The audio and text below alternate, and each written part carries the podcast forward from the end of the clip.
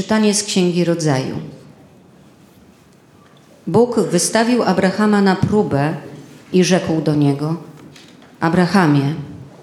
A gdy on odpowiedział: Oto jestem, powiedział: Weź twego syna jedynego, którego miłujesz, Izaaka.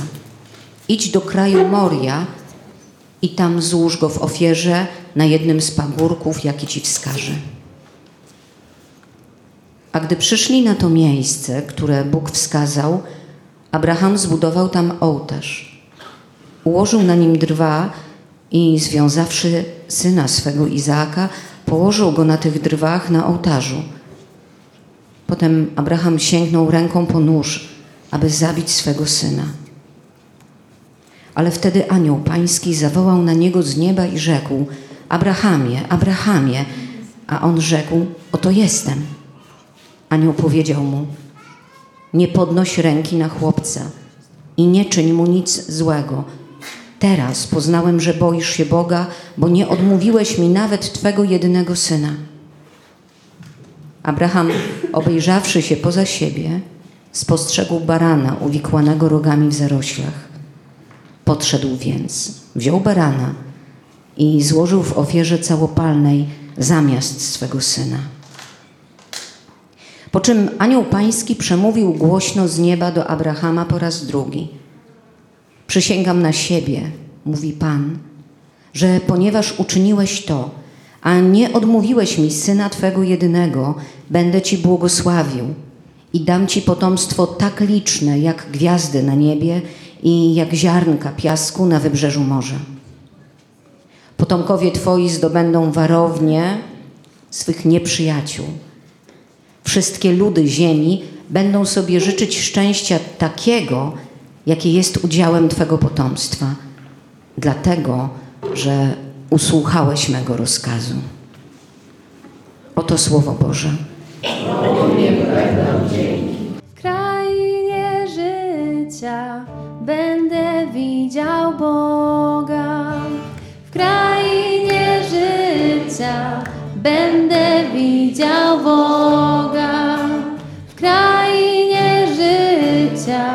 Będę widział Boga. W krainie życia będę widział Boga. Ufność miałem nawet wtedy, gdy mówiłem: Jestem w wielkim ucisku. Cenna jest w oczach Pana śmierć Jego wyznawców. Krainie życia będę widział Boga. W krainie życia będę widział Boga. O Panie, jestem Twoim sługą, Twym sługą, synem Twojej służebnicy. Ty rozerwałeś moje kajdany, Tobie złożę ofiarę pochwalną i wezwę imienia Pana. W krainie życia będę widział Boga. W krainie życia będę widział Boga. Wypełnimy śluby dla Pana przed całym Jego ludem w dziedzińcach Pańskiego domu pośrodku Ciebie Jeruzalem. W krainie życia będę widział Boga. W krainie życia będę widział Boga. Będę widział Boga. W krainie życia będę widział Boga.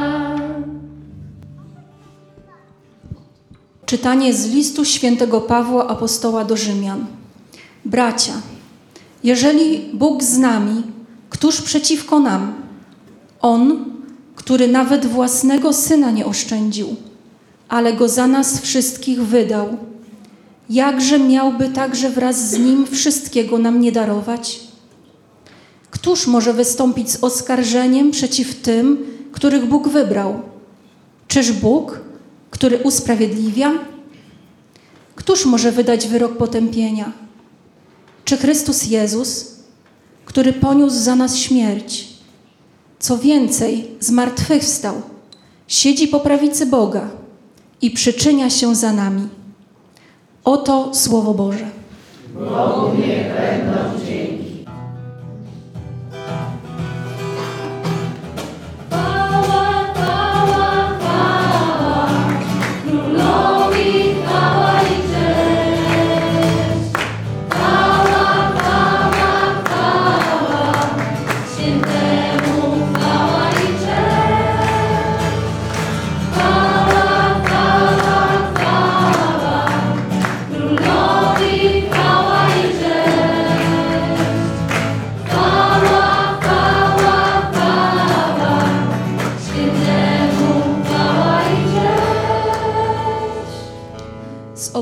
obłoku świetlanego odezwał się głos Ojca. To jest mój syn umiłowany. Jego słuchajcie.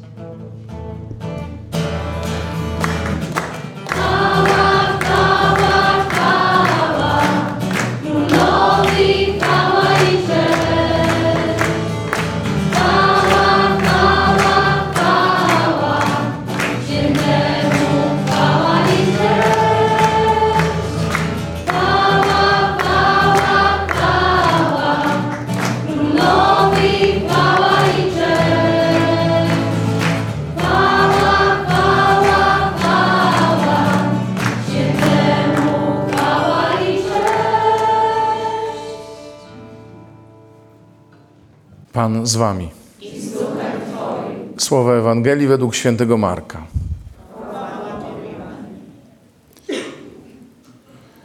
Jezus wziął z sobą Piotra, Jakuba i Jana i zaprowadził ich samych osobno na górę wysoką. Tam się przemienił wobec nich. Jego odzienie stało się lśniąco białe, tak jak żaden na ziemi folusznik wybielić nie zdoła. I ukazał się im Eliasz z Mojżeszem, którzy rozmawiali z Jezusem. Wtedy Piotr rzekł do Jezusa: Rabbi, dobrze, że tu jesteśmy. Postawimy trzy namioty: jeden dla ciebie, jeden dla Mojżesza i jeden dla Eliasza. Nie wiedział bowiem, co powiedzieć. Tak byli przestraszeni. I zjawił się obłok osłaniający ich, a z obłoku odezwał się głos: To jest mój syn umiłowany, jego słuchajcie. I zaraz potem, gdy się rozejrzeli, nikogo już nie widzieli przy sobie, tylko samego Jezusa. A gdy schodzili z góry, przykazał im, aby nikomu nie rozpowiadali o tym, co widzieli, zanim syn człowieczy nie powstanie z martwych. Zachowali to polecenie, rozprawiając tylko między sobą, co znaczy powstać z martwych. Oto słowo Pańskie. No trochę ja nie zazdroszczę Abrahamowi, tak szczerze powiedziawszy.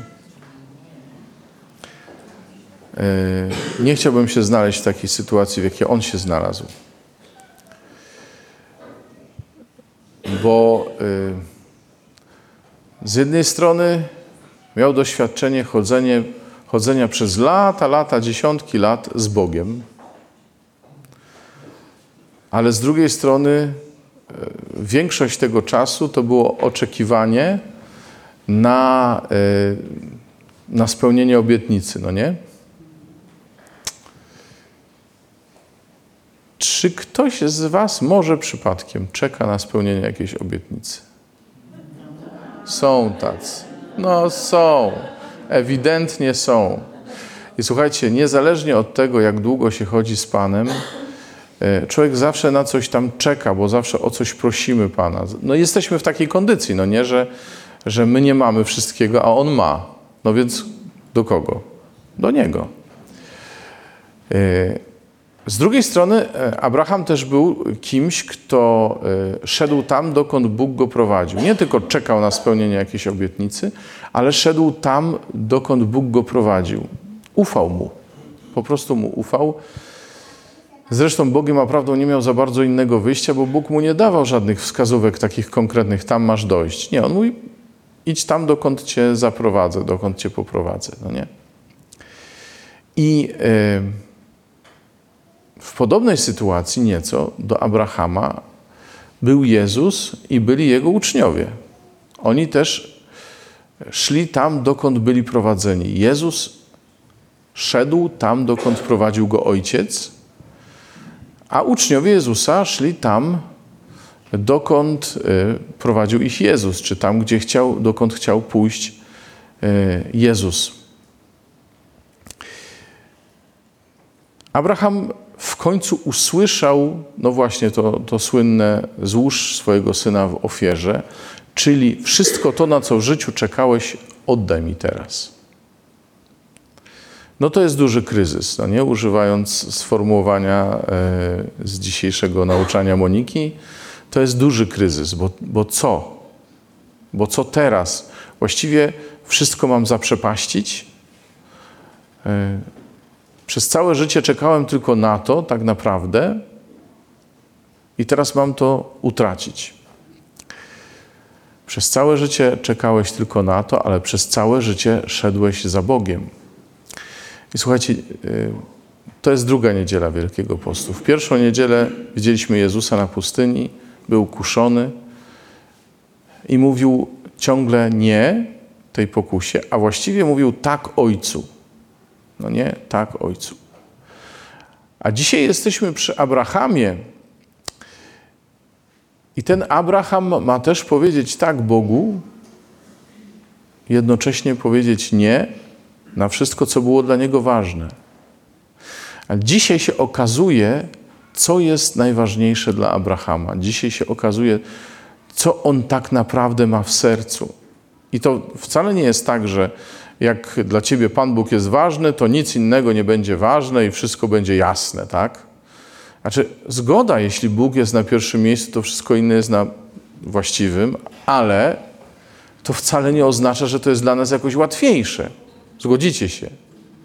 To nie jest wcale tak, że jeżeli e, ja jestem człowiekiem wierzącym, jestem chrześcijaninem, jestem jeszcze we wspólnocie, no nie, e, że wszystko jest jasne bo jest tyle rzeczy, które są dla mnie ważne i one nie są złe, tak jak przecież posiadanie syna nie było niczym złym w życiu Abrahama. Zarówno wtedy, kiedy o nim marzył, jak i wtedy, kiedy już go miał. Ale te wszystkie rzeczy, których możemy pragnąć, na których nam zależy, czy które mamy już, e, no stoją jako ten ciężar właściwie na wadze. I co przeważy? Moje przywiązanie do Pana, y, czy te wszystkie sprawy. I wiecie, jest taki y, nurt, nie wiem, duchowości, czy czego tam w kościele, czy w ogóle wśród wierzących, żeby y, być wolnym od tych wszystkich rzeczy. No nie, żeby, żeby mieć dystans do wszystkiego. Ale powiem Wam szczerze, ja mam wrażenie, że to może się okazać mocno nieludzkie. Jak już tak na niczym nam nie będzie w życiu zależało i od wszystkiego będziemy wolni, żeby oczywiście, bo chodzi o to, żeby być wolnym dla Pana Boga, no nie? Ale nie wiem, czy do końca o to nam chodzi.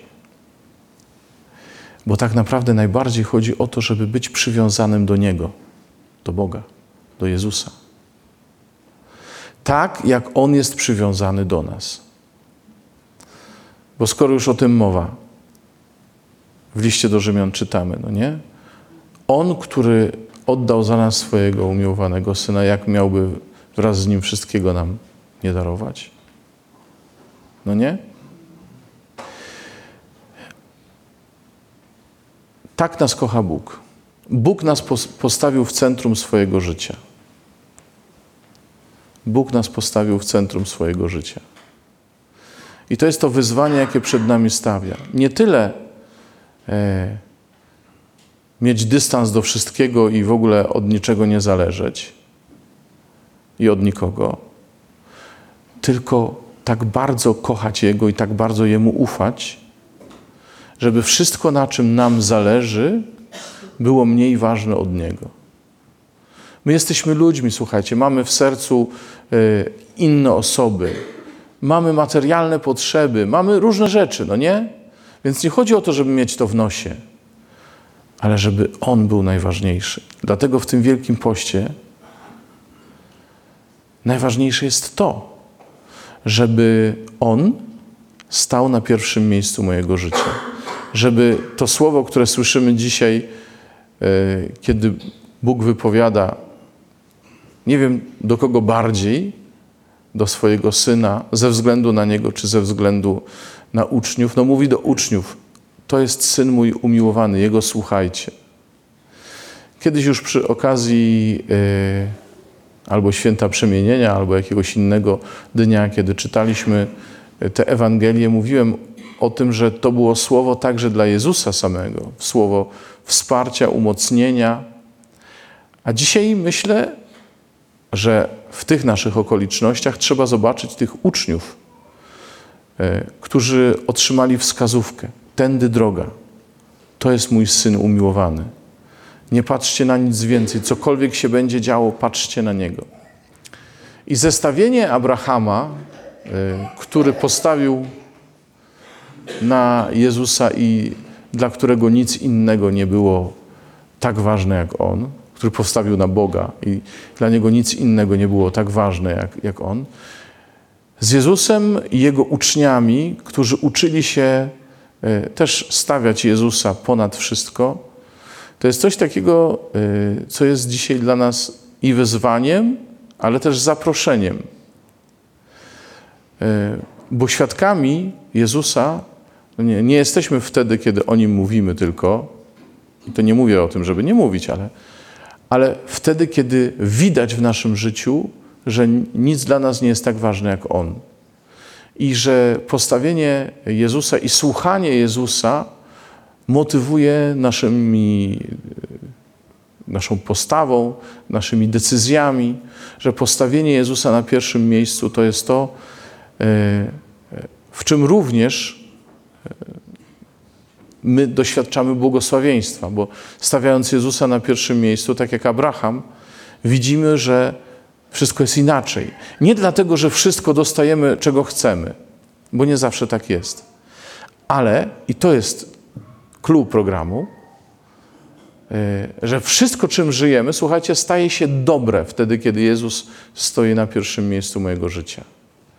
Że nawet rzeczy, które są źródłem cierpienia, nawet rzeczy, które są trudne dla nas, stają się dobre i my potrafimy za nie dziękować wtedy, kiedy Jezus jest e, na pierwszym miejscu w naszym życiu. Bo Często mówimy o tym, że Bóg nam różne rzeczy obiecuje, składa nam obietnice, mamy nasze obietnice ze Słowa Bożego, ale umówmy się, tą obietnicą, o której chodzi, jest On sam, Jezus, no nie? Dlatego to ta obietnica jest najcenniejsza i tej za nic w świecie ja nie chcę utracić. Obietnicę życia w Jezusie, obietnicę Y, Jezusa, który napełnia sensem wszystko, co mnie spotyka. Każdy kryzys w Jezusie rzeczywiście staje się drogą ku czemuś nowemu i lepszemu. Każdy moment próby w Jezusie, kiedy mówię Bogu tak, kiedy mówię jestem gotów na to, czego Ty chcesz, jest kolejnym zwycięstwem i, i drogą do pełni błogosławieństwa i do jeszcze większych błogosławieństw niż te, o których mogłem sobie zamarzyć. Więc, drodzy stojący w centrum uwagi Pana Boga, tak jak ja zresztą, niech On stanie w centrum naszej uwagi i niech y, to, że jest tak ważny dla nas, y, usunie z przestrzeni naszego serca, z naszych umysłów, z naszych uczuć wszelki strach, wszelki ból, wszelką niepewność, wszelkie rozczarowanie. Bo kiedy Jezus jest z nami, nic z tych rzeczy nie będzie nad nami panować. Słuchajcie, wszystkie wydarzenia naszego życia, nie, nie mówię dobre, wszystkie wydarzenia naszego życia staną się dobre właśnie dzięki Jezusowi, który mówi: Przeszedłeś próbę, bo mi zaufałeś, a teraz ja dam Ci wszystko, bo nic Ciebie nie może oderwać od mojej miłości. Dam Ci wszystko, to znaczy więcej niż się spodziewasz. Otwórz tylko serce i przyjmij to, co ja Ci daję. Amen? Amen. Amen. Panie, ja się otwieram na to, to, na to, co Ty chcesz mi dać. Nawet jeśli to nie jest to, o co ja Ciebie proszę. Bo ostatecznie Ty jesteś największą spełnioną obietnicą mojego życia, Jezu. Ty jesteś tym ofiarowanym synem przez Ojca, dla którego ja jestem tak ważny, że zgodził się oddać wszystko, co ma. I ja Ciebie przyjmuję jako ten największy dar, Panie. I nic innego dla mnie nie jest tak ważne, Panie. I będę Cię jeszcze o różne rzeczy prosił, ale zawsze wiedz, Panie, że ważniejsze od tych wszystkich rzeczy jest to, żebym miał Ciebie. Amen. Amen.